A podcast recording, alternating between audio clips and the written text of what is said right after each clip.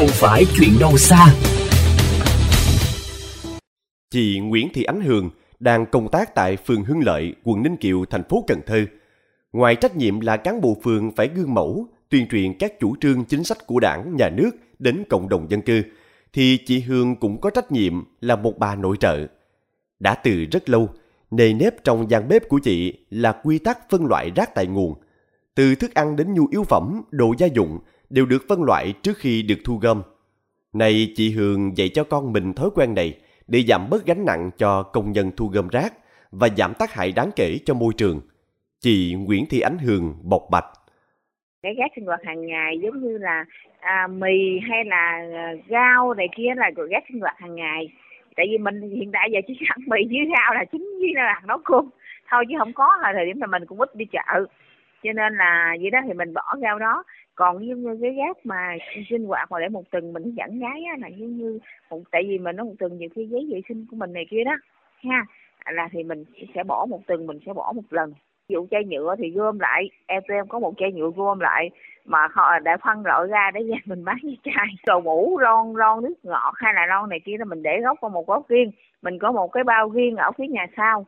Rồi mình bỏ cái đó rồi rác kia thì mình giống như cái thùng vệ sinh thì một tuần mình sẽ gom rác một lần cho nhà vệ sinh Tháng 4 năm 2021, Sở Tài nguyên và Môi trường thành phố Cần Thơ cùng tổ chức JICA đã khởi động thực hiện mô hình thí điểm phân loại rác thải tại nguồn ở quận Ninh Kiều.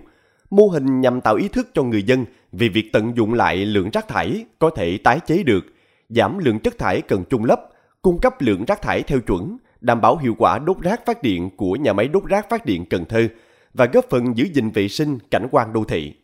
Ông Nguyễn Việt Cường, trưởng phòng Tài nguyên và Môi trường quận Ninh Kiều cho biết, việc phân loại này chủ yếu vẫn dựa vào ý thức của nhân dân. Trong khoảng thời gian thí điểm, việc phân loại này được đông đảo người dân hưởng ứng và thực hiện tốt. Tuy nhiên, mô hình đang chờ tổng kết để hoạch định thêm các đường hướng mà áp dụng lâu dài và nhân rộng ra các địa phương lân cận. Ông Nguyễn Việt Trường, trưởng phòng Tài nguyên và Môi trường quận Ninh Kiều cho biết thêm thì cái việc phân loại đó thì tương đối thì nó cũng dựa vào cái ý thức của người dân với cái, gọi là cái ờ, cái sự mà giống như nhiệt tình của những cái người ờ, mấy cô chú ở khu vực ạ. Tức là về cái trong quá trình phân loại thì họ làm rất tốt, tức là người dân người ta vẫn hưởng ứng, người ta vẫn có nhiều cái mô hình để đi theo. Tuy nhiên nó nó cũng chỉ ở một cái giới hạn là trong trong thời gian đó có kinh phí để thực hiện vấn đề đó. Sau đó thì nó nó còn phải có một cái định hướng chung của của thành phố nữa. Nếu mà thực hiện được thì nó sẽ tốt. Lý do là uh, những cái cách phân loại này nó phù hợp với cái luật mới á, với lại yeah. Dạ. theo cái lộ trình sắp tới thì theo luật thì nó vẫn yêu cầu một cái việc là người dân trả bao nhiêu thì người dân phải trả bao nhiêu tiền tức là người, người để để nâng cái ý thức của người dân lên Rác thải sinh hoạt hàng ngày của các hộ dân được hướng dẫn phân loại tại nhà thành các loại như rác tái chế, rác đốt được, rác không đốt được và rác nguy hại. Trong đó rác tái chế có thể bán hoặc cho người thu mua ve chai, vựa ve chai hoặc công nhân thu gom rác. Đồng thời các hộ dân phải giữ sạch rác tái chế trước khi giàu rác. Rác nguy hại đưa trực tiếp cho công nhân thu gom khi họ đến thu gom rác, bao gồm pin và bóng đèn huỳnh quang có chứa thủy ngân.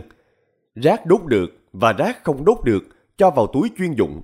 Hàng ngày từ 17 giờ đến 19 giờ, đơn vị thu gom đến lấy rác và vận chuyển đến địa điểm xử lý.